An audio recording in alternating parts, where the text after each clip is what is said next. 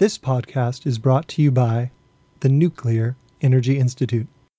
It powers our cities, it boosts our economy, it creates jobs, it even powers space travel.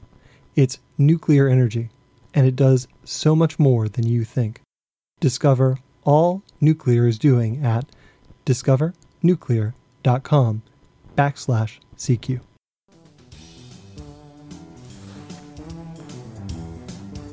From the CQ Roll Call Newsroom in Washington, this is the Week Ahead Podcast, your nonpartisan news source for how Congress and the federal government shape the real world. After Donald Trump dined with Democratic congressional leaders Chuck Schumer and Nancy Pelosi on September 13th, the Democrats said they'd reached a deal with the president to save the Deferred Action for Childhood Arrivals program, which gives young, unauthorized immigrants the right to stay in the country. Following a thrashing from nativists in the GOP, Trump said there was no deal, then reversed himself again and said there was, albeit conditional on a massive increase in border security. I'm Sean Zeller, deputy editor of CQ Magazine, and I'm joined today by Catalina Camia, our immigration editor, who's going to help us make sense of it. Welcome, Kat. Hi, Sean. So, Kat, let's take a step back. What is the Deferred Action for Childhood Arrivals program, better known as DACA, and how did it come to be? President Obama created the program in 2012, largely as a response to the inability of Congress to pass what is known as the DREAM Act, which is legislation that would give a path to citizenship for these young undocumented immigrants who were brought here as children. At the time, Obama said that the policy was intended to protect, quote, talented young people who, for all intents and purposes, are Americans. Tell me a little bit about them. Who are they? The average DACA recipient today is about 25 years old. To qualify for benefits, you had to come here before your 16th birthday and have lived here since 2007. And this these were the parameters set up in 2012 when the program began. DACA benefits give you uh, deportation relief, a work permit. Uh, you have to maintain all the laws and uh, prescribe to all the laws. You can't break laws, in other words. Uh, can't have a criminal If you have record. a criminal record, you're out. Uh, you have to be working or attending school or in the military. Paying taxes then. Yes, you're paying taxes and you're contributing to society. Uh, now we see roughly 800,000 young undocumented immigrants who have received deportation relief and work authorization through DACA. There are estimates by the Nonpartisan Migration Policy Institute that uh, up to about 1.9 million people are actually eligible for the program. And so, of those 800,000, they've provided their information to the government. The government knows where they live. And so that's why they're really concerned about the future of this program. There, is a concern that the government would use that, that information uh, in uh, a negative way to remove them. But uh, the administration has said that the program will essentially be rescinded, but it'll be a, in a pause for about six months while Congress tries to come up with a solution. So, people currently in the program are safe, but no future people get into the program? There's a cutoff date on when new applications uh, would no longer be received. I want to stop here and and point to the whole legislative dilemma that we're in. Opponents of or critics of DACA, I should say, believe that Obama used uh, used his presidential power in a wrong way. That they believe that it was executive overreach by creating the program. Supporters say the program uh, keeps families together and it really enhances someone's life. You're talking about someone who largely has grown up here in the United States and, for all intents and purposes, is American. And what happens now, the uncertainty, is what's really causing a challenge within uh, the party because you have people who want to act compassionately, but then the law and order types say uh, we need to return to the rule of law and rid the country of what they consider to be illegal immigrants. So, correct me if I'm wrong, but during his presidential campaign, President Trump said he was going to get rid of this program, period. I will immediately terminate President Obama's illegal executive order on immigration. Immediately. Now he's saying, he's kind of sort of splitting the difference, saying, I am getting rid of the Obama executive order, but I'd like Congress to essentially recreate the program. In the campaign, he t- he talked a lot about cracking down on illegal immigration. You heard a lot of talk about he's going to build this great, big, beautiful wall and have Mexico pay for it. And that is uh, a theme that a lot of people heard. He really only mentioned uh, the DACA program once or twice on the campaign trail. What a lot of people go back to uh, are his comments shortly after he took office, in which he said he wanted to treat recipients uh, with heart. He wanted to show that the, they could be treated with compassion.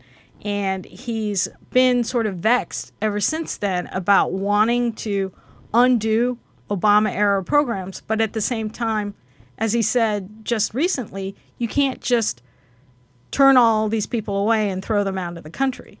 So, was there a deal on DACA with Pelosi and Schumer, or was there not? I like to think of it as there was an agreement to get an agreement. As we see a lot in Washington, there are talks going on with uh, different people at the table. And it's interesting to note that the Republican leaders were not at the table uh, where they discussed this issue, among other issues, uh, over Chinese food. And um, what came out uh, of the dinner was that there is a framework to get a legislative fix for the program and to find some way to provide legal status, but also to uh, ensure that there uh, are border security measures, some of which are already in a spending bill that the House passed this week. And then finally, the Democrats say that uh, the White House agreed, or President Trump agreed, to set aside the whole issue of funding for the wall and not tie it up with what happens to the Dreamers. Got it. So it's preservation of the DACA program in exchange for massive increases in border security, but not including a wall. That's what the Democrats say. And now, more from our sponsor, the Nuclear Energy Institute. It powers our cities and towns across the country. It creates jobs. It adds billions to the economy. It even powers space travel. Life as we know it wouldn't be life as we know it without it. And it's called nuclear energy. Yes, nuclear energy. Every day, nuclear energy helps us to keep our country running and moving forward. Discover all the things nuclear is doing at discovernuclear.com backslash CQ. Nuclear. Power the extraordinary. All right. So let's assume they are serious about this. What's in it for President Trump? Well, for President Trump, uh, this if this happens, it would represent a legislative victory. It's something that has escaped him since he's been in office. Uh, he wanted, he and the Republican Party thought that with unified government, they could uh, do away with the Affordable Care Act, the health care law that President Obama signed in 2010. That didn't happen. It collapsed under the weight of uh, all these discussions and talks because we found that there was no easy solution on what to replace the law with. Tax reform is uh, ongoing right now. We'll get some details in a couple of weeks, but that's a very, very hard thing to obtain given the special interests and the uh, divide over who would actually benefit from tax cuts. So Trump needs a win, and he wants a win. And more importantly, the Republican Party wants to go to voters in 2018 and say, you need to vote for us because we can govern and we can deliver. And so far, there are some there's some regulatory relief that has uh, happened, uh, but not a big sweeping legislative victory that, where you can say Trump did this. And Trump had a little mini victory this month on the budget where they he agreed with Pelosi and Schumer to kick the can down the road to December, keep the government funded, raise the debt ceiling. And so is he seeing a little opening here with Democrats trying to improve upon that budget deal and get something bigger now? Uh, the deal on uh, the debt limit is an interesting point to uh, bring up because while it is in fact a victory for him, it raised questions in his base about why is he dealing with the Democrats, uh, and we saw uh, some of that backlash immediately after Wednesday night's dinner uh, was reported on about the immigration deal.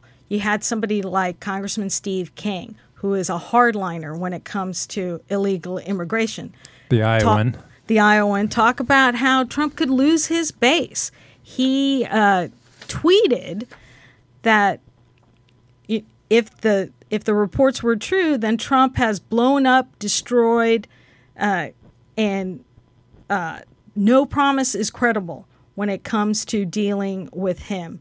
And he's lost the base. So is that what Democrats see in it? A chance to tamp down enthusiasm amongst the Republican base? I think Democrats see an opportunity to uh, get a legislative victory that they've long wanted. Uh, I referred to the DREAM Act uh, earlier.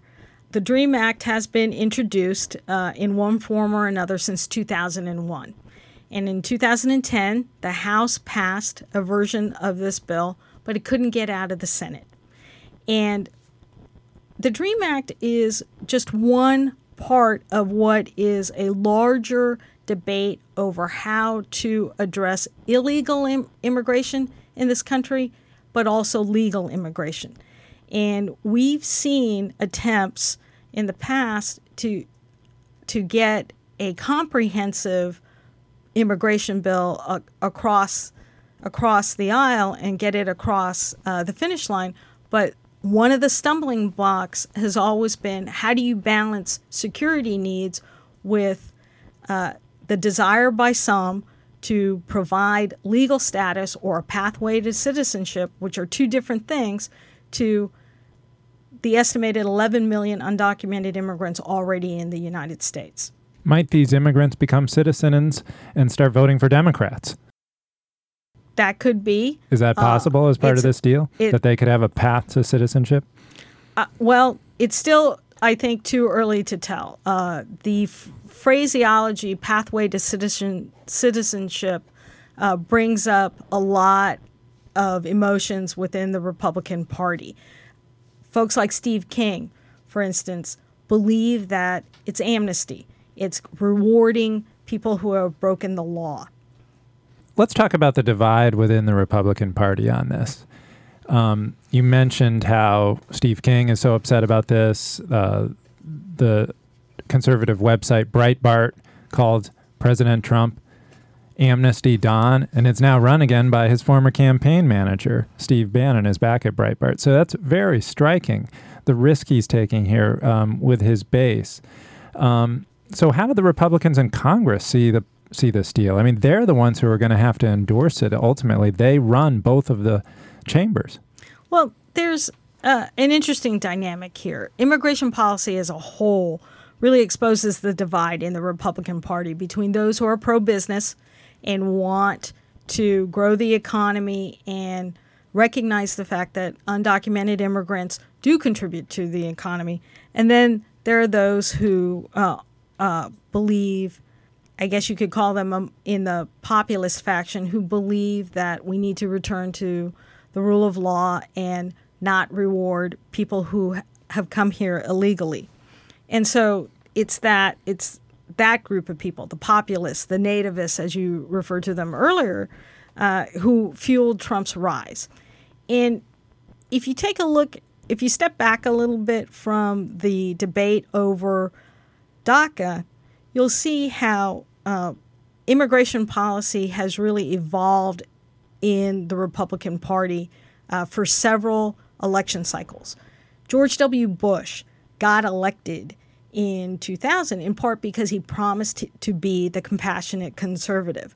But by the time his brother was considered the frontrunner for the Republican nomination in 2016, Jeb Bush had to answer to why he supported, as Florida governor, a pathway to citizenship for undocumented immigrants.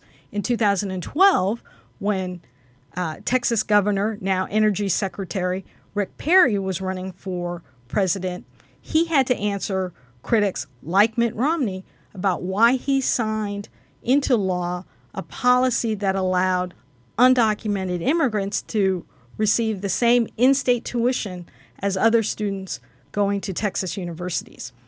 And, and I think now we're seeing uh, perhaps a uh, pushback and more uh, anger from those people who believe wait, our country can no longer afford to bring to uh, provide services and to bring in all these people.